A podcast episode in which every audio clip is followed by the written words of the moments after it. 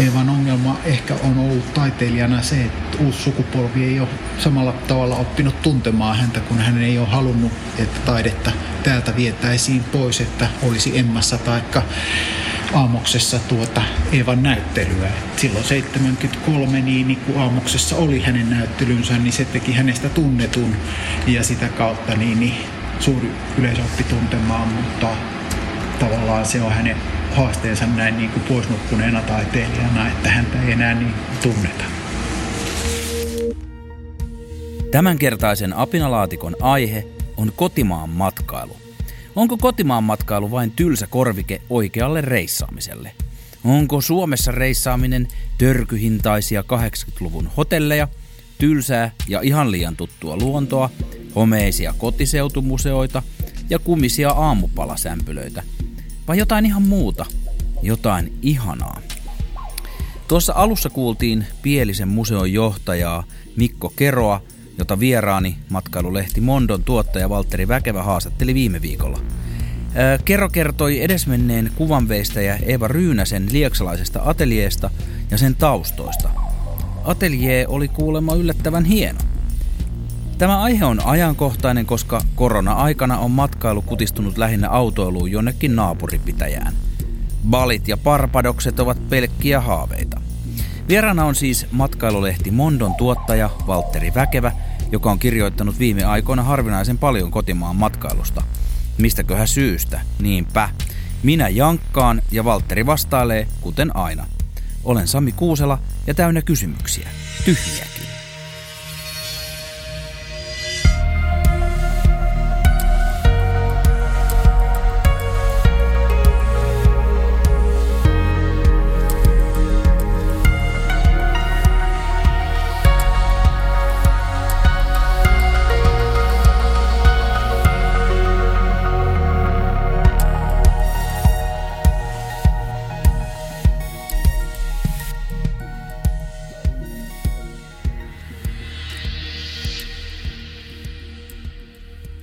Valtteri Väkevä, mä aion nyt esittää itseänikin ennakkoluuloisempaa junttia, jos se nyt onnistuu. Ja aion epäillä, että onko tässä koko kotimaan matkailussa oikeastaan kauheasti mitään järkeä. Sopiiko tällainen? Kyllähän se sopii. No tulla vaan. Öö, mun mun niinku, lähtökohta on ehkä nyt väittää tässä, että kotimaan matkailu on tylsä korvike oikeille reissaamiselle ja meidät on pakottanut tähän hommaan tämä koronapandemia – Sä oot ehkä vähän eri mieltä tästä.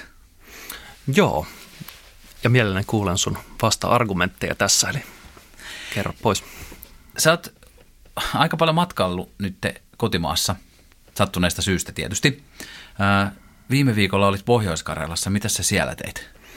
No mä olin kiertämässä siellä mm, Pohjois-Karjalan parhaita löytöjä Mondon artikkelia varten ja käytiin muun muassa Valamon luostarissa, Kolilla, Nurmeksessa, Lieksassa ja näin edespäin. Syötiin aivan liikaa Karjalan piirakoita. No niitä siellä ainakin riittää, niin se on kunnolla voita päällä. Tota, alussa kuultiin Mikko Keroa, joka on Pielisen museon johtaja. Ja tämä Pielisen museo on tällainen atelier ja siellä on kirkkoa ja kaikkea. Ja siellä, siellä on majaillut edesmennyt Eeva Ryynänen kuvanveistäjä. Ja ilmeisesti tämä Eeva Ryynäsen taide ei ole enää niin kauhean muodikasta. Minkälaisia ajatuksia sulle tuli, kun sä olit siellä ateljeessa? Joo, no ekaksi täytyy korjata Onko se jotenkin, kuvaako se jotenkin sitä niin kuin suomalaisen kotimaan matkailun tilaa? No täytyy ekaksi korjata sen verran, että Pielisen museo on siis eri paikka. Pielisen museo hallinnoi siis tällaista Eva Ryynäsen taiteilijakotia ja ateljeita ja sitten Paaterin kirkkoa, jotka on tämmöinen, mm, miten sitä sanoisi, tämmöinen niin kuin – kolmen rakennuksen kompleksi siellä keskellä metsää. Keskellä ei mitään. Keskellä ei mitään. Kauan pitää ajaa, että pääsee sinne. Mm, no siitä meni, Lieksa, Lieksan keskustasta meni vielä, äh, mitä me ajeltiin, semmoinen niin kuin parisenkymmentä minuuttia sinne ajelee. Ja odotusarvot oli sellaiset, että mikähän tämmöinen pölyinen kotiseutumuseo täällä on, mutta sehän oli yksi hienoimpia taiteilijakoteja, mitä mä oon nähnyt tässä niin kuin viime vuosina. Helposti noita maakuntien nähtävyyksiä kohtaan on semmoinen vähän skeptisyys, että ne on jotenkin vähän paikkoja, mutta tämä oli oikeasti sellainen niin kuin kunnon nähtävyys, että pieksi mun mielestä monet vaikka niin kuin Tuusulan järvenkin kuuluisat taiteilijakodit. Noista on tullut pieni trauma ainakin mulle, että kun lapsena vietiin jonnekin kotiseutumuseoon, niin siellä oli jotain ihme villan karstaus tai mitä se nyt ikinä mm. onkaan välineitä ja ne mm. oli jotenkin sellaisia semihomeisia juttuja mm. ja se tuntui ihan hirveän tylsältä. Onko sulla tällaista samanlaista kokemusta tai niin kuin, traumaa lapsuudesta? On, on. Onhan, mä olen itse siis tuolta Lappeenrannasta alun perin ja on kyllä käyty koulun kanssa Etelä-Karjalan museossa ja sitten myöhemmällä kielellä on käynyt kaikkia tällaisia vähemmän hohdokkaita paikkoja. Kyllä, no. Siinä on jotain sellaista, jotain siinä on sellaista, kun se suomalainen historia on jotenkin niin pientä ja liian tuttua. Mm. Että jos, jos sä lähdet ulkomaille, niin yhtäkkiä äh, sit sä menet jonnekin kuninkaan palatsiin ja sit sä katsot jotain jalokiviä ja sit mm. Suomessa tulee vastaan joku homeinen rukki. Joo, onhan se totta, että meillä on paljon tällaista niin kuin pienimuotoisempaa tämä, että sanoisin, että se mikä kotimaan matkailu on ehkä semmoinen tietty haaste, mutta toisaalta myöskin niin kiinnostava puoli on se, että täällä täytyy oikeasti vähän nähdä vaivaa, että etsiä nuo paikat. Ootko sä löytänyt kotimaan matkailun siis ihan oikeasti nyt uudelleen koronavuoden aikana vai onko, onko tämä pidempi prosessi ollut ja aikuistumisprosessi ja tylsyyden sietämisprosessi? No mun kohdalla se on itse asiassa kyllä pidempi prosessi, että mä oon matkailu ennen tätäkin. Olin matkailu toki niin kuin ulkomailla, mutta myös ihan niin kuin ahkerasti kotimaassa. Et mä oon tykännyt, tykännyt aina siitä tavallaan niin kuin kotimaan helppoudesta tietyssä mielessä, että verrattuna esimerkiksi siihen, että sä lähdet jonnekin Eurooppaan kaupunkilomalle, niin ensin täytyy mennä tuonne Helsinki-Vantaalle, sitten odotellaan tunti sitä koneen lähtöä, sitten lennetään ja sitten siellä taas mennään ja niin edespäin. Eikö toi ole just taas... kivaa?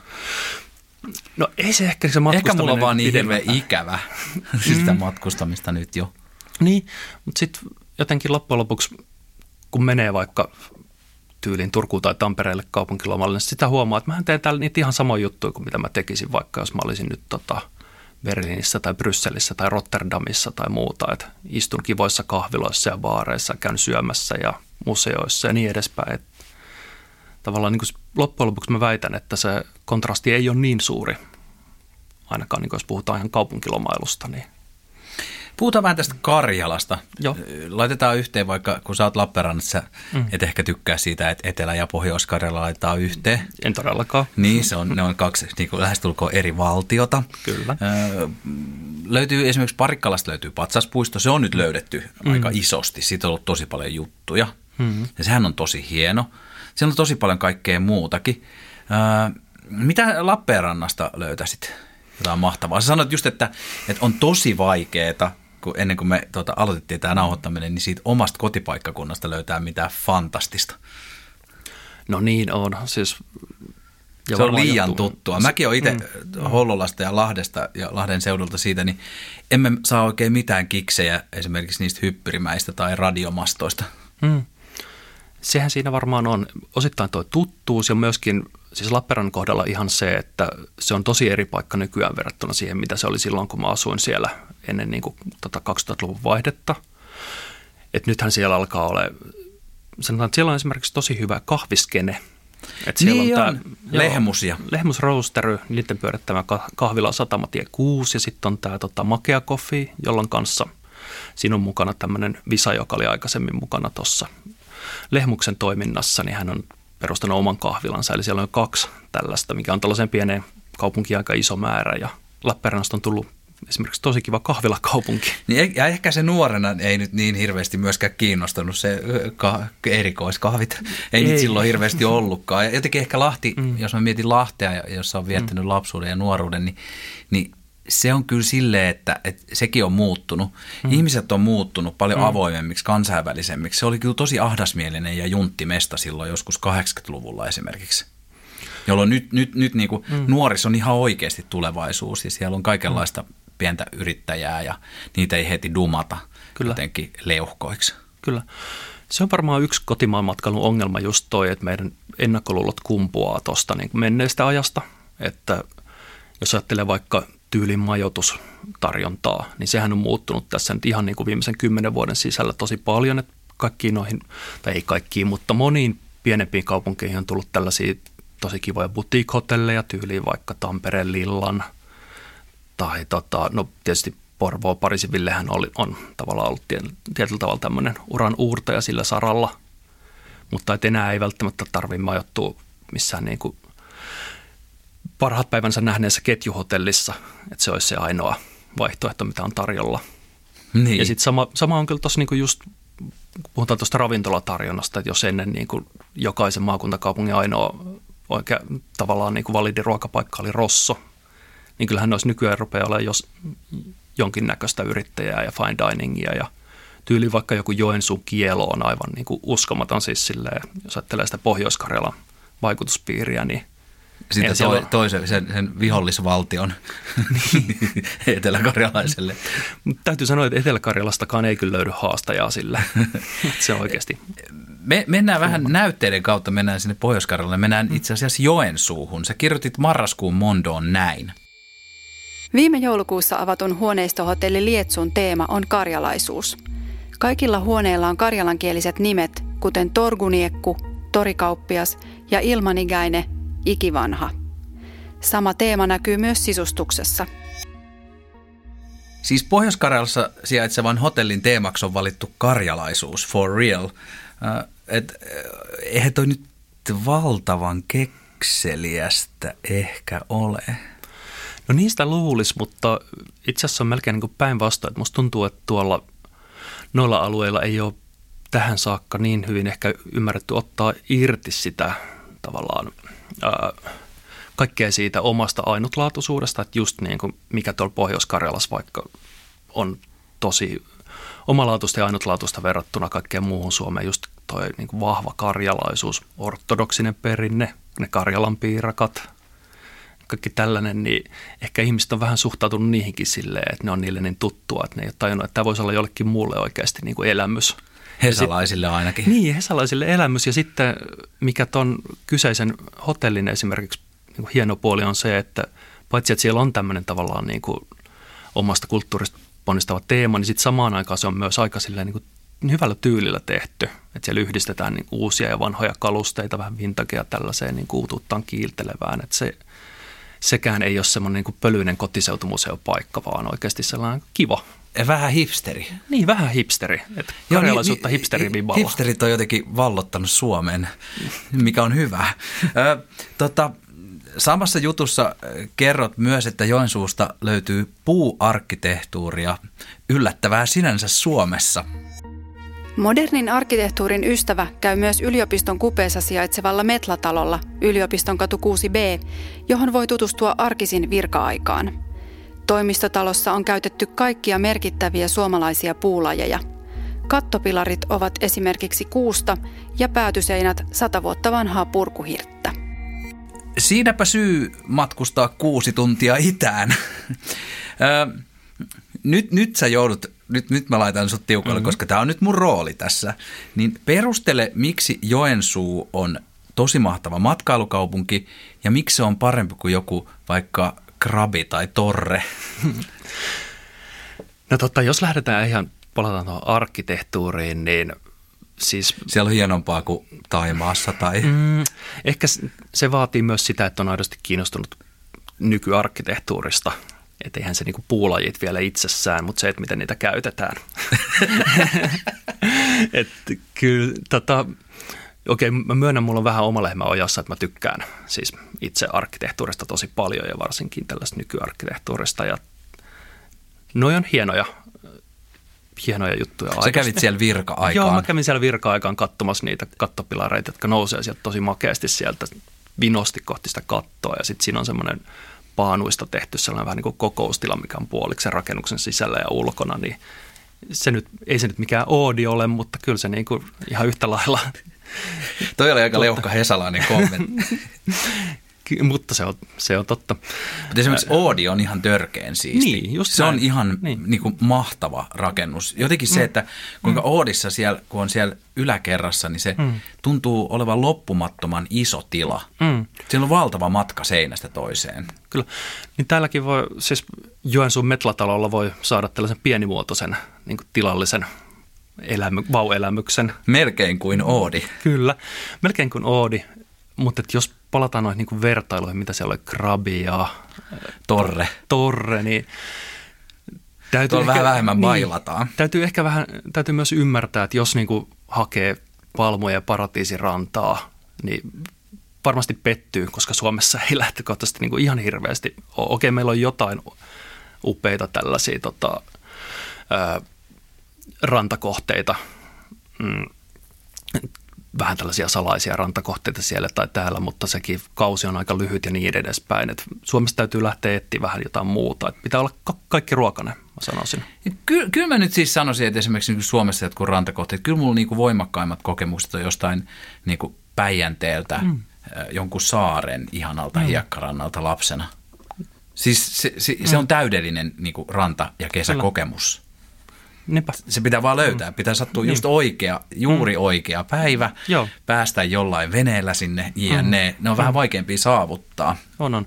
Vaatii pientä vaivan näköä ja kyllä siis tota, ehkä sekin vaikuttaa, että kausi on lyhyt, niin sitten kun pääsee ja kerrankin on se hieno päivä, niin se tuntuu sitäkin paremmalta. Peruskysymys kyllä kuitenkin varmasti on se, että onko kotimaan matkailu vain korvike oikealle matkailulle. Mitä sä sanot, jos mä väitän näin? On, on, onko, mulla, onko tämä väärä väite? No on se kyllä sillä lailla väärä, että kyllä niin kuin Suomessakin voi kokea tällaisia ir, irtautumisia arjesta, sitä mitä niin kuin lomailulta halutaan, elämyksiä ja kaikkea. Että se vaatii ehkä vaan vähän enemmän vaivan näköä ja sellaista niin kuin ennakkoluulottomuutta. Tavallaan niiden paikkojen löytämistä just sitä, että menee jonnekin, että käydään nyt katsomassa toikin ja sitten yhtäkkiä tajut, että hei, olipas toi oikeastaan niin kuin hieno toi Eva Ryynäsen ateljee. Mm, mm. Että kannattipa kuitenkin sitä ajaa se niin kuin pieni koukkaus sieltä Lieksasta metsän keskelle. Tuoreemmassa Mondossa te esittelette vuoden 2021 matkailuvalinnat. Aivan ihania kohteita. Siellä on paras ruokamatka, on Polonia, Italia. Paras kulttuurikohde löytyy Irlannista, Galway. Paras reitti on mennä yöjunalla Norjaan. Siis nämä on kaikki ihania juttuja. Paras viikonloppukohde on Hollannissa Rotterdami. Paras seikkailukohde on Laos, josta oli myös juttu, joka on ihan törkeen kiinnostava. Ihan hirveä ikävä tuli päästä jonnekin sellaiseen. Paras luontokohde on vaellus Lounais-Englannissa ja rantalomaksi olette valinnut Montpellierin Ranskasta. Niin tota, joo, varsinkin se Laos vaikuttaa ihan sairaan siistiltä paikalta. Oletko käynyt itse? En ole käynyt Laosissa, valitettavasti. Se, se vaikuttaa siis tällaiselta taianomaiselta Indiana Jones-seikkailumestalta, jonne olisi ihan pakko päästä, siis ihan unelta. Lausissa asuva toimittaja Antti Helin kirjoittaa tällaisessa isossa artikkelissa, mikä uusimmassa Mondossa on näin, että tätä on Laos, jokia ja vuoria, viidakkoa ja viehättäviä pikkukaupunkeja, raukeata maalaiselämää, vesipuhveleita möllöttämässä rantavedessä ja riemusta kiljahtelevia lapsia polskimassa, kalastajia, jotka lipuvat kapeissa veneissään ohitsemme virran vietävinä. Niille on hirveä kiire niillä kalastajilla, ne vaan silleen, mm. kuten jossain mm. paratiisissa, niin pikkuhiljaa kalastelee. Aamu alkaa sarastaa, samalla hetkellä usva nousee joesta ja kiemurtelee ylös vuorten seinää. Ensin se kietoo kaupungin verhoonsa ja lopulta mahtavat karstivuoretkin katoavat näkyvistä. On vain valkeaa usvaa. On kuin näkymä olisi ollut kangastus kuvitelmaa. Kun mä luin tota juttua, mulle tuli ihan hirveä ikävä reissu. Kuinka kova ikävä sulla, Valtteri, on päästä jonnekin kaukokohteeseen? Ai ai, tota... No ehkä mulla ei ihan niin kova ikävä ole kuin sun sulla, tota, koska mä oon just ollut vaikka siellä Pohjois-Karjalassa. niin, kuitenkin tota, sä, oot, kiivenyt, niin. sä oot saanut pienen annoksen jotain. Niin, pienen edes. annoksen korviketta tässä tota, hups, nyt mä menin tota, väittämään itsekin, että se olisi ollut korviketta, mutta kiivennyt sinne, tiedätkö, niin kuin kolin huipulle ja onhan sekin niin kuin tiettyihin... Se on kyllä tosi niin, hieno se koli kyllä. Niin, aamuaikaan kun sen, sinne menee, niin ei ehkä, ne, ne ei ehkä karstivuoret, mutta niin kuin siellä ei, ehkä, siellä ei ehkä siellä kolilla ei ole niitä sellaisia jännittävimmistä elokuvista tuttuja juurakoita, jotka mm. peittää, kulkee polun yli. Mm. Sen polun päässä siintää salainen temppeli. Joo, temppeli puuttuu. Juurakkoja varmaan olisi ollut, mutta nekin oli nyt lumen alla. Mm. Niin, siis totta kai onhan mikä, se mikä, eri. Niin, niin, niin sulle, siis sä, sä et myönnä, että sulla, on, sulla olisi kauhean kaukomat, kaukomatka kaipuu? En kyllä myönnä suoraan sanoa, että tota, mä oon jotenkin ehkä sellainen ihminen, mutta tämä on siis myös, myös niin kuin hyvin, riippuu paljon persoonasta, että mä voin jotenkin kokea myös niin kuin aika vahvoja elämyksiä lähellä olevissa paikoissa. Et vaikka niin kuin just keväällä, kun oli kun on lockdown päällä, niin sit tuli tehtyä noita kaiken maailman pyöräretkiä Itä-Helsinkiin ja muualle. Ja se oli yhtä lailla sellaista että elämyksellistä, että sit sitä on siinä hetkessä ja jotenkin fiiliksissä, että ai täällä on tämmöisiä jotain ensimmäisen maailmansodan aikaisia tota, luolastoja täällä jossakin tota, mustavuoressa ja mennäänpä katselemaan niitä ja kiipellään täällä, niin ei semmoisessa hetkessä nyt välttämättä niin kuin ole silleen, että voi vitsi, onhan tämä nyt ihan tämmöinen, mutta olisipa kiva olla laosissa. Että niin. Ehkä se vaatii myös semmoista niin kuin asennoitumista, että tämä on nyt tämä tilanne ja nyt mennään tällä. Niin. Myöntämistä. Ö, nythän me ollaan melkein siellä. Te valitsitte parhaaksi kotimaan kohteeksi Itä-Helsingin ja mm. tämä, tota, missä me nyt ollaan täällä Kulosaaressa, niin tämä on aika lähellä, Joo. lähellä tätä, tätä helmeä, mm. kotimaan helmeä. Ö, ja, ja te valitsitte parhaaksi lähilomapaikaksi Loviisan. Jostain syystä kaikki nyt hehkuttaa Loviisaa. Kaiken maailman sitimaalaiset hehkuttaa sitä. Mulla yksi, yksi tai kaksi kaveriakin asuu siellä. Mä muistan itse Loviisasta lähinnä sen, että siellä asu isän sisko perheineen aikoinaan. Mä muistan niiden omakotitalon – ja me muistan, että me käytiin joskus merellä ongella ja saatiin lahnoja. Ja ne lahnat on jäänyt jotenkin tosi hyvin mieleen. Ja se meren mm. tuoksu, kun itse oli sisämaasta. Kuunnellaan pieni näyte. Paras lähiloma, Loviisa. Miksi juuri nyt? Kaikki Suomessa tietävät Porvoon viehätyksen, mutta Loviisa on monilta vielä löytämättä. Sinne kannattaa suunnata nyt, kun pikkukaupungin idylliä ei toistaiseksi tarvitse jakaa turistibussien tuoman tungoksen kanssa – Merenrannalla sijaitsevan Loviisan keskeisiin paikkoihin kuuluu laivasillan satama. Aikoinaan kaupunkiin seilasi Etelä-Euroopasta suuriakin purjealuksia ja kauppapaikkana toimi läheinen suolatori. Nyt sataman aitoista löytyy mukavia putiikkeja ja kahviloita. Merenkävijöiden historiaan voi tutustua Merenkulkumuseossa. Valtteri Väkevä, tämä, tästä just toi näyte tuosta Lovisasta – jotenkin siinä silleen, kun mä nyt taas on tää tällainen hmm. niin kuin epäilevä kiukuttelija, niin mulla on joku ongelma tämän tällaisen has been ajatuksen kanssa, just tämän kotiseutumuseotyylisen kanssa, että kun Lovisahan on joskus ollut, siellä on ollut niin tyyli 1700-luvulla kova meno, sinne on tullut paljon tota, laivoja ja se on ollut tällainen oikein niin kuin kiinnostava kansainvälinen paikka, mitä se ei juuri nyt ole. Se on ollut myös kylpyläkaupunki, mitä se ei enää ole – niin mikä siinä on? Että taas tulee sellainen olo, että suomalainen historia tuntuu laimealta ja joltain muistelulta, suuruuks, suuruuden aikojen muistelulta.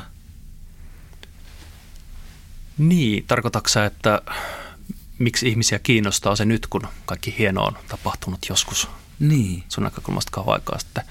Mä uskon, että nyt sitten haetaan vähän eri asioita. Että mulle tulee jotenkin mieleen tuosta Lovisan noususta kanssa vaikka Salon lähellä sijaitseva Matilde Dahl, joka on kans muodostunut tällaiseksi hipsteriruukiksi. Joo, joo, siitähän on tullut ihan siis semmoinen, jossa mm. eletään jotain artesaanielämää. Niin. Ollaan palattu jonnekin käsityöläisten mm. aikaan ja kaikki saa mm. asua halvoissa asunnoissa ja meininki on yllättävänkin hippi. Kyllä. Niin ehkä sitten tuollaisissa Lovisan... Olisiko Lovisasta tullut niin. samanlainen? Niin, ehkä Onko Lovisa... se niin hipsteröitymässä? On hyvin mahdollista ja sitten tietysti onhan siinä sekin, että ihmiset varmaan, tai itse ainakin tykkään just tällaisissa paikoissa mennä myös vähän sellaiselle mielikuvitusmatkalle, että millaista olisi asua täällä, että jos ei asuiskaan tiedätkö, Helsingissä, jossa on jotenkin kuitenkin vähän hektistä ja menee ulos, niin aina jossain autotie humisee. Että miten tämä niin leppoisampi Lovisa lifestyle? Et siinä Onko niin toi keski-ikäistymistä vai, vai jotain trendin haistelua?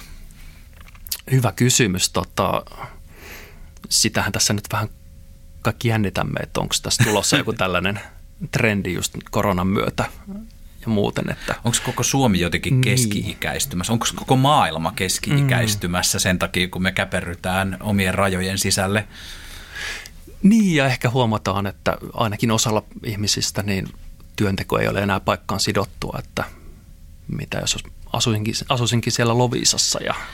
Mutta tuosta on kyllä sanottava sille, että, että, että esimerkiksi Porvoossa, nyt Lovisa ja Porvoo kuitenkin vähän vertautuu toisiinsa ja sitten me oltiin mun puolison kanssa siellä pari vuotta sitten kaveri järjesti siellä sellaiset pienet UG-teknofestarit tota, ja siellä oli niinku aika, oikeastaan aika hyvä meno. Mm. Mutta sitten se paikallinen jengi oli kyllä aika silleen, se oli aika ankeeta sakkea ja sai, me niinku, me yhtäkkiä jouduttiin mun avovaimon kanssa kahden natsin pöytään. Ja, ja sitten siellä oli jo, joku rehvasteli niin kuin jollain, niin se, sellainen tietty väkivallan aura. Just se sama asia, se pikkupaikkakunnan se sellainen eh, ankea sisäänpäin kääntynyt tunkkasuus, mitä lähti pois Lahden seudulta itsekin. Mm. Niin vaikka ne on niin kuin sille meidän silmissä niin kuin ulkopuolelta katsottuna, ne näyttää niin kuin siltä, että tämähän on hirveän idyllinen ja täällä on ihania taloja. Niin sitten mä aloin kyllä miettiä, että haluaisinko mä esimerkiksi kasvattaa suomalaisella pikkupaikkakunnalla mun omat lapset. Et mieluummin mä annan niiden kasvaa jossain Helsingissä, jossa kuitenkin on paljon vaihtoehtoja, ei, ei pakoteta tiety, tiettyyn muottiin, vaan pikkukaupungeissa on omat vaaransa. No mä sanoisin, että teillä on varmaan ollut myös vähän huonoa tuuria siinä mielessä, että en mä nyt usko, että kaikki lovisalaiset on lähtökohtaisesti natseja. Että... Ei, eikä siis, ja tämä oli Porvoos. Ah, sorry. Niin, niin mutta siis, mut, ei no, vaan, mutta siis en, en niin. mä nyt tarkoita, okei, nyt siis mm. varmaan voisi, siis ihan hyvin voisi löytyä mm. Helsingistäkin, varmaan enemmänkin. Niin. Mä mutta luul... jotenkin jo. siis mulle tuli vaan siellä se mieleen, mä niin ajattelin mm. niin ajatuksena se, että wow, että muuttaisin tuohon aika lähelle Helsingistä, mm. edullisempaa, idyllisempään, kauniimpaan mm. paikkaan, josta saisi niin kuin mm. jne. Mutta siinä on kuitenkin riskinsä. Niin ehkä se, että kannattaisi, kannattaisi kokeilla vähän pidempäänkin sitä siellä olemista, että onko tämä oikeasti tällaista vai oliko se nyt vaan kyse niin kuin huonosta sattumasta, että, että en mä edelleenkään usko tosissaan, että se koko Porvo on niin kuin huono paikka elää ja tunnen sieltä, siellä kasvaneet ihmisiä, joista on tullut varsin niin kuin fiksuja ja järkeviä kansalaisia. Asuuko ne vielä siellä? Eivät asu enää, Niinpä. mutta asuivat pitkän osan elämästään, eli tota, ei siellä nyt ihan pilalle, pilalle mennyt, vaikka niin kuin kasvoi koko nuoruutensa Porvoossa. Et, et, et, ei se nyt niin suuri uhka ole. No tässä puretaan näitä omia pikkukaupunkitraumoja. Otetaan pieni mainoskatko väliin. Kaipaavatko korvasi lisää äänisisältöä? Kokeile äänikirjapalvelu Storytelia ja kuuntele esimerkiksi Mondon lehtijuttuja Riku Rantalan lukemina – Imagen artikkeleita, avun dekkareita, podcasteja ja tietysti tuhansia äänikirjoja. Mene osoitteeseen storytel.com kautta aalehdet ja aloita erityispitkä 30 päivän maksuton kokeilujakso. Siis storytel.com kautta aalehdet.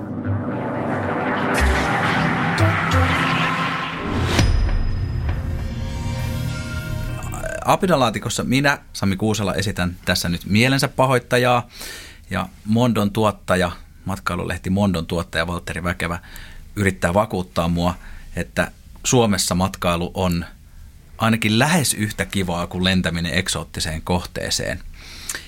Kohton vuosi korona-aikaa takana. On tuntunut aika pitkältä kyllä, mutta miltä on tuntunut tehdä matkailulehteä, kun kukaan ei ole voinut matkustaa? Eikö se aika jotenkin absurdi tilanne ollut? Ja se on kuitenkin niin kuin onnistunut. Miten? Joo, no se on ihan rehellisesti täytyy sanoa, että itsekin olen siitä ollut yllättynyt, että miten loppujen lopuksi hyvin se on onnistunut. Että tietysti paljon ottaa se, että esimerkiksi meillä on mm, aika paljon maailmalla asuvia avustajia, jotka on tehnyt meille juttuja, että meillä on Ranskassa hyviä avustajia, just tässä aiemmin mainittu Antti Helin, joka asuu siellä Kaakkois-Aasiassa – on... Onnenpoika. On, niin, on ollut tota, mm, ja meillä on ollut myös hyvää onnea, että juttuja on niin sanotusti ilmestynyt tuolta niin kuin silleen, että hei me voitaisiin laittaa tämä lehteen ja sitten miten me ollaan se mietitty, niin olisin tässä voinut niin kuin tehdä sellaisen täyskäännöksen, että nyt ei kerrota mistään ulkomaan kohteista mitään, mutta ehkä sitten... Mutta kyllä teidän pitää niin kuin säilyttää ne unelmat ja säilyttää näin, se, niin kuin se ikkuna auki maailmaan. Kyllä, kyllä. Te ei voida mm. vaan käpertyä jonnekin niin kuin Lahti, mm. äh, Lappeenranta, mm. Porvoo, Loviisa, Kouvola, Akselille. niin ja sitten kyllähän se on yksi matkailulehden tehtävä myöskin tarjota sellaista mahdollisuus myös sellaiseen nojatuolimatkailuun, unelmointiin ja haaveiluun. Tämä korona-aika on, on pistänyt monet aika paljon miettimään. Jotkut sanoo jo, että matkailu itse asiassa on paljastunut ylipäätään juntiksi. Tällainen puhe, puhe on yleistynyt, että, että, niin kuin, että miksi enää, eikö se nyt olla tajuttu se, että se lentäminen on ilmastorikollisuutta ja turha, varsinkin turha lentäminen hetkeksi toiselle puolelle maapalloa ja muuta. Niin mitä ajatuksia toi herättää sussa? No joo, kyllähän toi tollainen muutos on selkeästi käynnissä ja mä luulen, että kuin monet miettii tällä hetkellä sitä omaa lentämistä ja matkustelua, että varmasti niin kuin yksi tämmöinen niin kuin pidemmän aikavälin trendi on se, että matkailusta tulee myös harkitumpaa, että sellaisten niin kuin spontaanien pyrähdysten sijaan niin ruvetaan tekemään tavallaan harkitumpia reissuja. Ja ehkä pidempiä. Ja pidempiä, kyllä joo, juuri näin. Mutta sä et usko siihen, mennään, siihen, mennään noihin trendeihin vielä lopuksi sitten, koska teillä on aika hieno, hieno tota noin, niin myös niin kuin visiointiartikkeli tuoreemmassa lehdessä myös tästä niin kuin korona-ajan vaikutuksesta matkailuun. Mutta sä et usko siihen, että, että ihmiset lopettaisi matkailun? En usko. Kyllä ihmisillä on aina tarve kokea uusia asioita ja nähdä uusia paikkoja. Mennään takaisin Suomeen, jossa siis matkustaminen ei ole ilmastorikos, varsinkin jos esimerkiksi kävelee tai ajaa sähköllä. Puhutaan tästä tarjonnasta, mitä Suomessa on. Ja taas tietysti mm. ennakkoluulojen kautta, mm-hmm. koska sitä kautta saamme kärkistettyä asioita ja ehkä lisää somejakoja. Ö, tota noin, niin Suome on haukuttu tällaiseksi ketjuhotellien maaksi. Että täällä on lähinnä näitä sokoshotelleja, joissa tarjoillaan standardiaamupalaa, jossa on kumisia sämpylöitä, jotain leikkeleitä ja sitten jotain vanhaa pekonia. Ja sitten taas toisaalta on näitä tällaisia hipster, hipsterikohteita. Ja ne hipsterikohteet on niin hienoja, että jotenkin itsellekin tulee se, että, että, että kehtaanko mä edes mennä tonne ilman omaa panimoa ja partaa. Ja, niin on, onko siellä niinku välissä jotain, äh, jotain sellaista? No okei, sitten on vielä nämä tällaiset, nämä, että jos on jotain äh, moottorisahalla veistettyjä karhukuvia, joita mennään tuijottaa jonnekin pölyseen tota, huoneeseen, jonne ei oikein valo tule sisälle, jos ei päre pala. niin, tota, niin, niin, niin, niin onko mä ihan väärässä, kun mä sanon näin? No mä sanoisin, että sun noi näkemykset kaipaavat hieman päivittämistä. Et ekanakin siis... Luojan kiitos. tota, ketjuhotelleista täytyy sanoa, että nehän on päivittäneet itseään tässä viime aikoina. Et esimerkiksi just kun mainitsit Sokos-hotellit, niin siellä on nykyään, niillä on kolme erilaista tällaista brändiä ja uusimmat hotellit, vaikka mitä niillä on tyyliin tuossa Pasilan tämän triplakauppakeskuksen yllä, niin sehän on todella tyylikkäästi sisustettu. Siinä on tämmöinen design-toimisto Fyra ollut suunnittelemassa sitä ja ne on tehnyt paljon hyviä ravintolasisustuksia esimerkiksi Helsinkiin viime aikoina. Ja siinä on vähän semmoinen... Ja tuota, päästy niistä Rosso ja tota, perus Sokos mm. on meiningistä eteenpäin. Kyllä, vahvasti. Että toi on esimerkiksi vähän sellainen skandinaavis-japanilaisesti sisustettu hotelli, joka on tosi korkea, että sä näet sieltä koko Helsingin yli. Että se on oikeasti aika elämysyöpyy siellä ja sitten mainitsit noin aamupalat, että kuinka ne on ketjuhotelleissa, just kumisämpylä ja muuta, niin no aikanakin ne on parantunut kanssa tosi paljon, että niissä rupeaa olemaan aika monessa paikassa on jotain aina paikallisia erikoisuuksia. Silleen, että vaikka mä olin nyt siellä Kolin Break Sokos Hotel Kolissa, niin siellä oli just ton tota, Sorosan kotileipomon Karjalan piirakat, jotka on ehkä niin kuin yhdet koko Pohjois-Karjalan parhaista. Et ei ollut sitä niin kuin kauheata pakastepiirakkaa nimeltä mainitsemattomalta isolta Mutta on niitä pettymyksiäkin. Viime kesänä mm. mekin pysähyttiin yhdessä tietyssä motellissa, jonka nimeä nyt tässä viitti mainita. En halunnut mm. nyt ketään niin kuin, äh, maaseutuyrittäjää haukkua, mutta me niin kuin, maksettiin hotellihuoneesta siis niin kuin joku 150 ja se oli siis ihan hirveä. Se oli, siis siellä oli, siellä oli niinku just sellaiset tota, lasikuitutapetit seinillä ja ei, kaikille ei ollut edes, kun tarvittiin neljälle hengelle mm. huone, niin kaikille ei ollut edes yölamppua ja mm. sitten se koko se kaikki ruokatarjonta oli ihan skeidaa, mutta sitten mm. siellä oli kyllä ihan hienot näkymät ja hyvä saunaosasto. Mm. Mutta mut niinku jotenkin mennään kyllä aina siis helposti silloin, kun ei ole kilpailu, jos ollaan jollain mm. pikkupaikkakunnalla mm. ja on se yksi majoituspaikka. Mm. Ja siitä saadaan sitten joistain huoneista ihan hyvät mm. kuvat ja mm. sitten saadaan niinku otettua just oikeasta kulmasta kaikki. Me ei tajuttu, mm. että se on motelli ennen kuin me päästiin sinne paikalle.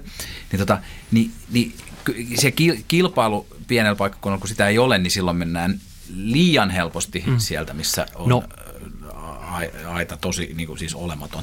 Tässä vaiheessa mä haastaisin, että tällaisia kokemuksia vasta sitten tuolla ulkomaan kohteissa löytyykin. Että jos mietit Niinpä, vaikka niin kuin Lontoon hotellitarjontaa, että no 150, niin halusinpa nähdä millaisia huoneita sä saat sillä yöksi. Ja olen nähnytkin toki. Joo. Että sehän on niin kuin, että toihan kuulostaa ylelliseltä toi teidän motellimajoitus niin. osaan niistä loukoista verrattuna. Joo, joo siis niin kuin, jotenkin, e, onko tässä joku sellainen, että me niin kuin ajatellaan sitä, että ulkomailla on aina vähän parempaa? No et, on, et, et, et, et, et, et, sit me annetaan anteeksi enemmän ulkomaalaisille. Ihan varmasti, että ja kun siellä nyt käy piipahtamassa, no siellä on sellaista, mutta siellä nyt on sellaista ja sitten Suomessa pitäisi kaiken aina olla jotenkin, jotenkin niin kuin tällaista tota, täydellistä. Että. Niin. Hmm. Tota, Sitten sit, sit, sit, niinku, haukutaan seuraavaksi, tai siis mä haukun, mm-hmm. suomalaisen luonnon. et, tota, et, et maailmallahan on niinku, niinku mahtavia, siellä on niinku vuoria ja siellä on hienoa mm-hmm. merta ja rantoja mm-hmm. ja siellä on tippukiviluolia ja siellä on, siellä on siis niinku valtava korkeita vesiputouksia ja mm. sitten siellä on eksoottisia eläimiä ja värikkäitä ja kaikkea, mutta Suomessa on lähinnä niinku suota. Niin, eikö suomalainen luonto sitten ole niin kuin tylsää? Teillä on ollut muuten tosi paljon soista, soista viime aikoina juttuja. No itse asiassa suothan on just ihan mahtavia. Siis varsinkin syksyinen suo. Sieltä nousee pieni semmoinen usva. Sä kävelet siellä pitkospuilla. Siinä on sellaisia japanilaisia bonsai-puita muistuttavia käkkäräisiä mäntyjä. Ja sä teit just tästä Kymenlaaksossa, siis tämä meidän, yksi, yksi mun niin kuin näistä Koulan vieressä, missä mm. on meidän, mun vanhemmat kotosi ja sukuja, meidän mm. Lande on siellä, niin isän kotitila. Siellä on tämä Valkmusa, tällainen pienempi, pienempi, niin sä teit just, just jutun siitä. Joo, kyllä. Olit ihan liekeissä siitä suosta. No mä olin kyllä fiiliksissä suosta. Se osui hyvään hetkeen myös se meidän vierailu, että ne suon värit oli parhaimmillaan siellä – ja siis mikä niin kuin, suokohteethan on ollut kanssa niin kuin huomaa, että tuolla Instassa esimerkiksi kovassa nosteessa ja siinä paljon auttaa se, että ne on itse asiassa tosi visuaalisia kuvata, kun siellä menee niitä pitkospuita. Saat siihen kuvaan sellaisen hienon graafisen elementin, että mikähän ei ole vaikeampaa itse asiassa kuin ottaa... Niin kuin, ne on Instagrammable. Ne on Instagrammable, todella, todella varsinkin tällaiset niin kuin suo kansallispuistot ja muut, missä menee näitä pitkospuita, niin siihen tulee semmoinen hyvä graafinen elementti verrattuna sitten esimerkiksi... Sitten löytää, niin. sit, sit, sit maaninen suomalainen luonne kerää sieltä niin kuin tuhansia litroja marjoja ja myy ne, Kyllä, ettei ne jää sinne sitten. metsään mätänemään. Niinpä, voi saada sieltä mukaansa vielä jotain. Mun on kyllä Kiva pakko sanoa, vaikka, vaikka kuinka mä narisen, niin on mun siis vahvimmat luontokokemukset suomalaisesta luonnosta. Hmm. Ja sitten kun mä olin itse joskus tekemässä tällaista Suomen Robinsonia joskus kauan aikaa, eli mm. niin kuin selviytyjät, Suomi edeltäjä, niin tota, ja oltiin tuolla Malesian viidakossa ja siellä niissä, niissä saarissa siellä sen luonnonsuojelualueella, niin pakko sanoa, että siellä oli kyllä niin kuin silleen, se oli niin överiä, ja se oli myös pelottavaa, koska melkein mikä tahansa, joka liikkuu, saattaa tappaa sut. Et, et aamulla, aamulla, niin kuin aamulla niin kuin hätistellään jotain erittäin myrkyllisiä tuhatjalkaisia meidän kamojen kimpusta ja sitten käärmeitä näkyy ja jne. Et, et siis, mm. siis, sille, siinä tulee sellainen tietty stressi, että suomalainen luonto on kauneimmillaan, kun se on niin kuin tuttua, mm.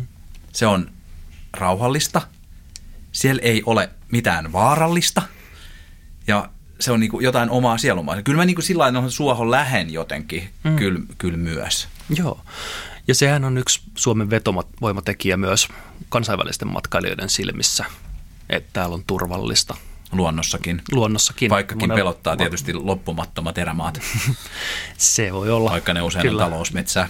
Kyllä, joitakin tota, saattaa pelottaa se. Mutta joo, siis soiden lisäksi kyllähän on niin Lapin tunturit ja se on tietysti myös sellainen, että monelle suomalaisellekin elämässä, kun menee sinne ja katsoo, että ai vitsi niin, onhan tämä aika hienoa. Kiitos, että oot jaksanut mun narisemista, Valtteri. Mennään nyt tähän pandemiaan, koska siihen on kuitenkin pakko mennä, kun me puhutaan matkailusta. Te kirjoititte just koronasta ja mitä se muuttaa, että miten korona vaikuttaa matkailuun, kuunnellaan pieni näyte. Enää ei myöskään ajatella, että upea elämys löytyy pitkän matkan päästä, vaan arjesta voi irrottautua heittäytymällä seikkailijaksi omassa kotikaupungissakin. Ok, siis miten? No okei, okay, mun avovaimo osti just itselleen kuusi arkiyötä hotellissa Helsingistä. Kerro nyt joku sellainen nopea vinkki, että miten niin kuin, voi ihan omalla paikkakunnalla päästä jonnekin aivan uuteen maailmaan. No täytyy sanoa, että riippuu tietysti ekanakin paikkakunnasta. Että mun kohdalla ehkä suurin asiantuntemus koskee sitten Helsinkiä. Ja Lappeenrantaa. Helsinkiä ja Lappeenrantaa myöskin. Mutta ei varmasti Lappeenrantalaista ajattele niin, että Ei. No siis, no jos ajatellaan vaikka niin mitä Lappeenrannassa voisi tehdä, niin mä olin viime kesänä kiertämässä Mondon äh, juttua varten Saimaata. Ja me käytiin tällaisessa Ilkon saaressa, joka on... Tota, ne on kyllä ihan niin. Joo, ja se on erityisen erikoinen, koska sinne on rakennettu siis vuosi, tässä niin kuin vuosikymmenien aikana seitsemänkö niitä, ne oli tällaisia pieniä tsasounia, jotka on tällaisia, no puutarhamökin kokoisia tällaisia ortoroksikappeleita. Ja se on tosi yllättävää, kun ekaniksi se on tosi kaunis. Saako siis nukkua?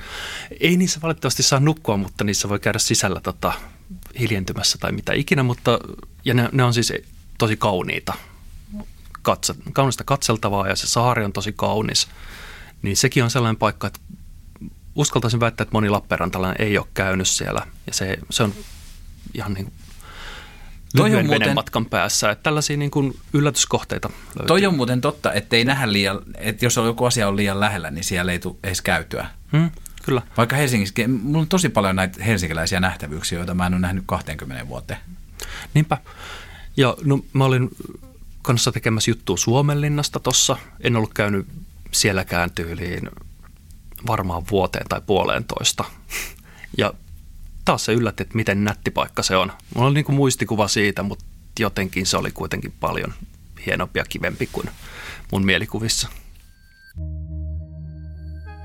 Jos matkailu ei palaudu lähiaikoina turvalliseksi, muutokset tulevat olemaan suurempia.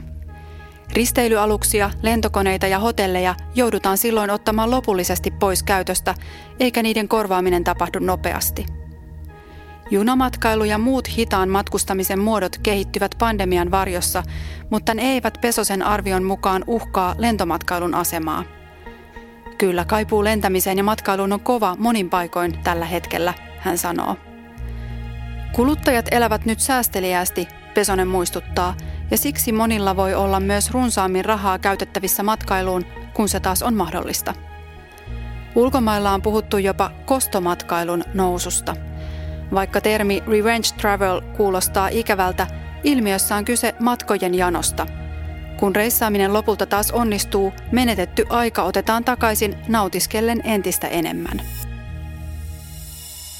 Näytteessä esiintyi Juho Pesonen, joka on matkailualan tutkija ja tutkimuspäällikkö Itä-Suomen yliopistosta, jota olitte haastellut Mondoon. Mitä sä luulet, Mondon tuottaja Valtteri Väkevä, alkaako tällainen kostomatkailu? Tuleeko siitä iso ilmiö? Ihmiset niinku kypsyneinä al- ostaa niinku valtavasti lentoja ja niinku painelee pitkin paikin palloa.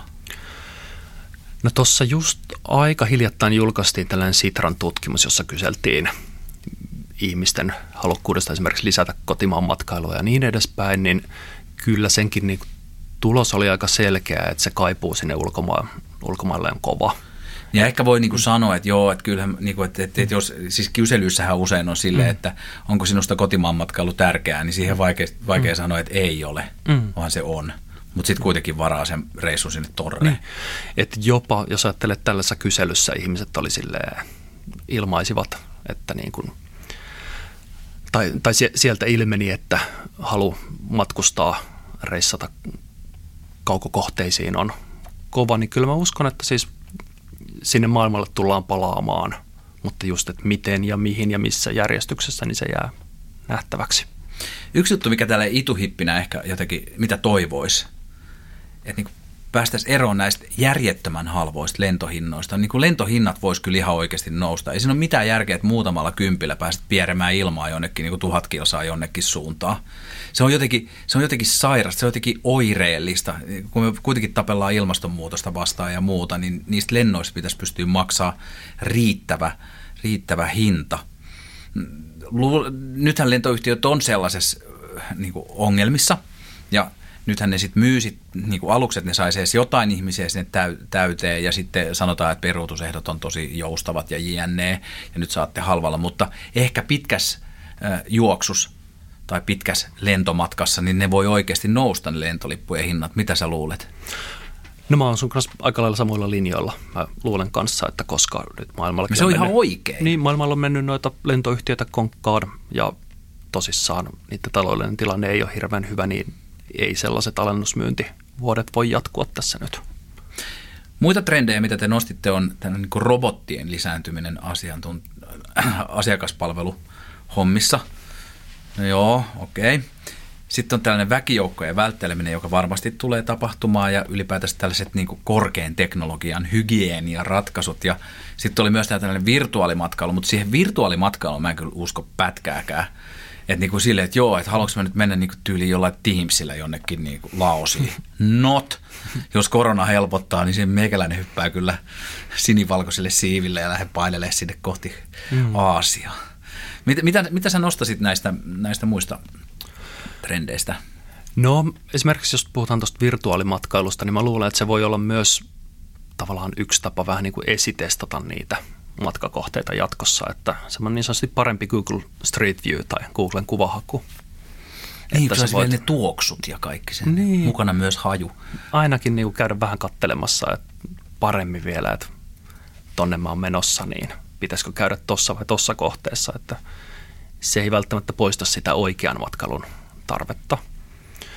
Ja no kyllä mä uskon, että noin niin kuin korkean hygienian tota, ratkaisut niin varmasti tulee tai toivottavasti tulee jäämään myöskin. Niin jotenkin nythän sitä on alkanut miettiä kaikkea sitä, että miten sitä ennen niin kuin, suhtautui niin huolettomasti mm. väkijoukkoihin ja, ja miten sitä ei pessy käsiään ja nyt pesee mm. niitä hysteerisesti. Ja Niinpä. Toivoisi, että myös... Oppinut pikkuhiljaa mm. olemaan myös koskettelematta, koskettelematta naamaansa, mm. Mm. kunnes sitten näkee mm. vaikka video itsestään ja huomaa, kun yhä edelleen koskettelevansa naamaansa. No niinpä että onhan sekin mahdollisuus, että sitten kun joskus tilanne normalisoituu, niin me unohdetaan nämä hyvät tavat aika nopeasti. Että. Korona-aikana on myös työ ja lomailu mennyt ihan lopullisesti sekaisin, mikä on periaatteessa aika hirveetä. Kuunnellaan näyte. Etätyöskentelyssä on otettu harppaus pandemian myötä ja se vaikuttaa matkailuunkin. Kun työt on helppo ottaa mukaan, matkaa voi jatkaa lomapäivien jälkeenkin – Ilmiölle on keksitty englanniksi oma työtä ja lomaa yhdistävä terminsäkin, workation. Töitä saatetaan tehdä diginomadina eri puolilla maailmaa, mutta työn ja lähimatkailunkin yhdistäminen on kasvussa. Esimerkiksi Lapin hiihtokeskuksiin voi nyt lähteä etätyölomalle, Maria Hakkarainen mainitsee. Maria Hakkarainen on Lapin yliopiston tutkija ja vieraan apinalaatikossa on Valtteri Väkevä – Mondon tuottaja. Mitä sä ajattelet tuosta työn ja vapaa-ajan, loman ja työn ja kaiken sotkemisesta yhteen? Si- siis se on periaatteessa se on vähän kauheeta, mutta toisaalta taas jos ihmiset ei enää suutu, että sä teet sitä sun asiantuntijatyötä jossain ihanassa paratiisikohteessa, niin siinä on myös jotain aika ihanaa. Mm. Plus Joo. se varmaan jeesaa myös sit siinä, että et niinku, et, et ei tarvi niinku lennellä ees taas, vaan mm. että sit voi lentää pitkäksi aikaa jonnekin ja naatiskella siellä vaikka puoli vuotta. Kyllä, joo, kyllä just näin. Siis sehän on, yhdistyy tuohon trendiin, että ruvetaan matkustamaan pidemmäksi aikaa jonnekin tekemään näitä vähän harkitumpia reissuja, niin nimenomaan, että jos sä voit olla siellä ensilomalla ja sitten tehdä vähän töitä myös, niin kyllä sitä helpottaa. Onko sulla jotain tuollaista suunnitteilla itselläsi? No Eikö tota Mondokin pystyisi? Nyt, nythän on tajuttu, että, että lehtiä mm. pystyy tekemään etänä. Sitähän mm. ei ajateltukaan, että niitä pystyisi näin hyvin tekemään. Olen niin kuin mietiskellyt asiaa, mutta johtuen ehkä siitä, että tällä hetkellä vielä niin ei ole tota, näkyvissä, että milloin seuraavan kerran pääsee jonnekin pidemmälle reissuun, niin en ole nähnyt tarpeelliseksi vielä tehdä mitään ihan kunnon suunnitelmia. Koska me ollaan Suomessa ja me ollaan suomalaisia ja me puhutaan Suomessa matkailusta, niin ei voi ohittaa, on pakko mainita ää, erityisesti Lappi. Millainen suhde sulla, Valtteri, on Lappiin? Mä itse en ole siellä käynyt kuin pari kertaa. M- mulla ei ole kauhean voimakasta suhdetta siihen. Mä oon käynyt kerran kesällä, kerran talvella. Minkälainen suhde sulla on? No mulla on itse asiassa aika vastaavanlainen, että ää, Mä tunnen, että mä oon niin huono suomalainen, kun mä en ole mm. rampannut siellä. Miksi mä en ole lähtenyt vaeltaa sinne viikoksi tai jotain? Mm. Joo, siis silloin kun mä olin lapsi, niin perheen kanssa tehtiin joku reissu sinne ja sitten mä oon tälleen niin kuin aikuisiellä käynyt siellä just sen pari kertaa, mutta täytyy myöntää, että tätä ennen tai niin kuin vielä ennen noita ihan viime vuosia, niin aina kun lähti jonnekin reissuun, niin kyllä se oli just nimenomaan niin kuin lentäen Keski-Eurooppaan tyyppistä enemmän kuin että olisi lähtenyt sitten omaa maata tuonne niin kuin pohjoisempaan tutkimaan. Ja joo, jaan ton tunnon, että vähän sellaista kans niin kuin hölmöyden tunnetta sitten tulee, että ei vitsi, että meillä on näin upeita paikkoja täällä. Että, ja just sitä niin kuin tavallaan kunnon eksotiikkaa, hienoja maisemia, luontoa, kaikkea tällaista. Ja sitten se olisi ollut tosiaan niin kuin takapihalla. Niin, tai siis no yhtä kaukana kuin Keski-Eurooppa, mm. mutta kuitenkin se on mm. saman maan Sama rajojen sisällä. sisällä. Mm. Ja, ja sitten sit tietysti Lapista tulee mieleen myös se, että siellä on nyt hirvittävä tämä luksusmatkailubuumi mm. ollut viime aikoina, mutta ne on sitten lähtenyt ihan lapasesta ne hinnat, että mm. jos sä oot jossain lasiiklussa, niin tonnin yö, niin mm. sinne ei niinku tällainen kitsas suomalainen perheenisä niin edes harkitse menevänsä. Ja toinen, mitä mä kuulen Lapista usein on sille, että kaverit, jotka harrastaa esimerkiksi laskettelua tai lumilautailua, niin, lumilautailua, niin ne on sille, niin että miksi mä maksaisin enemmän siitä, että mä pääsen pienemmälle nyppylälle, jossa on nyrpeä palvelu, kun mä pääsen halvemmalla alpeille, jossa on niin kuin mahtavat mäet. Hmm. Joo, onhan se totta, että siellä on varmaan, koska kysyntää on ollut, niin tarjontaakin on luotu sitten tällaisten aika varakkaiden matkailijoiden tarpeisiin. Plus se joulupukijankutus on kyllä ihan tuumats. ja mä oon rampannut jonkun verran työ, työ, työasioista, mm. tota, vaikka Rovaniemellä ja muissa mm. siis aikoinaan, kun startuppien kanssa teki mm. hommia ja, ja siellä, niin jotenkin siis kaikki, kaikki asia pitää liittyä jotenkin mm. joulupukkiin. Niin, mutta se on, siinä ei pidä ehkä ajatella sitä, että miksi tällaista tuputetaan mulle, kun eihän sitä tuputeta sulle, vaan sinne on ihan omat joulupukkimatkailijansa, jotka – haluaa tulla nimenomaan sen takia ja se on ollut heille tietysti ihan kannattavaa liiketoimintaa. Että joo, varmaan niin suomalaisen kannalta tuossa on tota, tiettyjä tällaisia pieniä ongelmakohtia, mutta kyllä mä sanoisin, että sinne Lappiin kuitenkin kannattaa mennä. Että mä vaikka itse kävin siellä tuossa toissa syksynä tuolla pallastuntureilla patikoimassa ja siinä on tuntureen juurella on tosi kiva hotelli, joka ei maksa mansikoita – niiden ravintola on tosi Niin kuin sä menet sinne just upea. tiettyihin kalliisiin muotikeskuksiin. Niin, niin nimenomaan. Ei, ei sinne lasiikluun kukaan sua pakota. Että kyllä sieltä löytyy aika paljon kaikkea muutakin. Ja sitten tosissaan kansallispuistospatikointi on ilmasta, sitten ei tarvitse maksaa pennin lattia pääsymaksua kenellekään. Ja Voin aivan myös upeat. nukkua tuvissa. Niin, kyllä. Mm. Kaikkea tämmöistä. Joulukuun Mondossa kolumnisti Heidi Kalmari kirjoitti Lapista näin. Jos kotimaan loman päättyessä lipsauttaa, että on palaamassa Suomeen, se on oikeastaan aika hyvä merkki. Se kertoo, että matka on tuntunut ihan muulta kuin arki. Että on oppinut uutta ja kokenut jotain merkityksellistä. Lapin taika on minulle ollut sitä, että olen oppinut kuuntelemaan herkemmin luontoa, kunnioittamaan erilaisia ihmisiä ja rikkonut rajojani – mitä Lapin taika voisi olla sinulle?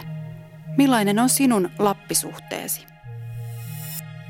Jotenkin tos, No kun mä oon näin ruma sisältä ja se on nyt mun rooli tässä, mutta toi, että, että tulee sellainen, että että tuli sellainen vahingossa lipsautettu, että on palaamassa Suomeen, niin eikö nyt kerro, että on korvikkeesta kyse? Aha, ei. Mun mielestä se kertoo just päinvastaisesta, että se on ollut niin upea paikka, että se tuntuu kuin ulkomailta. Niin. Voisin kyllä varmaan, ehkä siis niin kuin kaikki niin kuin vähemmän rumat ihmiset ajattelee, ajattelee asiasta noin. Ö, mikä, mikä tota, jos nyt ihan loppuun mietitään, mullahan on ihan valtava hinku päästä reissuun, siis ihan hirveä hinku päästä reissuun ja myös lapsillani ja koko perheellä, niin mulle tuli nyt sellainen, kun mä luin tota Laos-juttua, että se voisi olla sitten mm. sellainen ihan tosi mahtava, siis tosi mahtava paikka.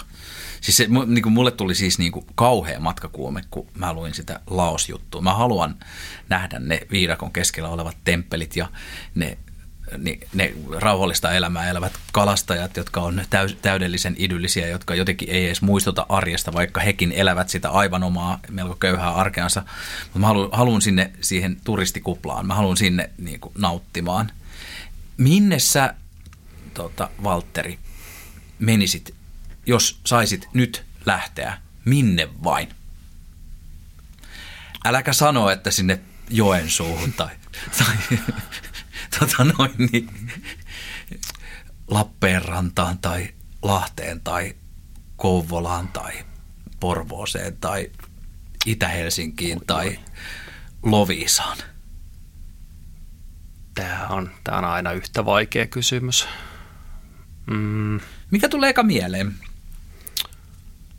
Jotenkin ehkä mulle tuli nyt tuossa mieleen ylipäänsä joku tämmöinen niin vuoristokohde voisi olla tosi hieno. Et se on semmoinen, niin kuin jos jotain on harmitellut, että tätä Suomesta ei löydy, niin nimenomaan niin kuin vuoret. Ja mä muistan, mä harrastin nuorempana kiipeilyä ja se oli kyllä jotenkin tosi mahtavaa, kun saattoi mennä vaikka kuukaudeksi jonnekin. Siellä oli joku muu syy kuin vaan oleilu, kun siellä, mm. ja sitten siellä tapasi ihmisiä ja tämä, tämä tällainen lattana maa harmitti jotenkin tosi paljon silloin. Mm. Minne, vuor, minne vuorille? Riittäisikö Alpit vai pitäisikö sun päästä Himalajalle vai olisiko se sitten ennemminkin joku, joku tota noin, niin Patagonia tai... No mulle riittää kyllä ihan, siis koska en kiipeile, niin mulle riittää jos tavallaan niin Alpit. Dolomiiteilla on tosi hienoja maisemia. Ne on mahtavia, ne kun se on nuori vuorista. Mm. Meillä oli juttu Tatravuoristosta. Sekin on tavallaan niin kuin kyllä Euroopassa on paljon hyviä kohteita, jonne pääsee aika silleen niin kuin, voisi sanoa, että jopa niin kuin kätevästi. Aikoisitko lentää? No ideaalitapauksessahan olisi ihanaa mennä tuosta tota, Euroopan halki junalla sinne, mutta se voi olla, että aikataulusyistä. En tiedä, ehkä mä tekisin sitä, niitä töitä siellä junassa ja sitten – heräisin vuorten juurelta jonain päivänä. Ken tietää, sehän olisi oikein haavematka. Ihanaa, kiitoksia Valtteri Väkevä ja sori ehkä jankutuksesta, mutta vastailit hyvin. Kiitoksia.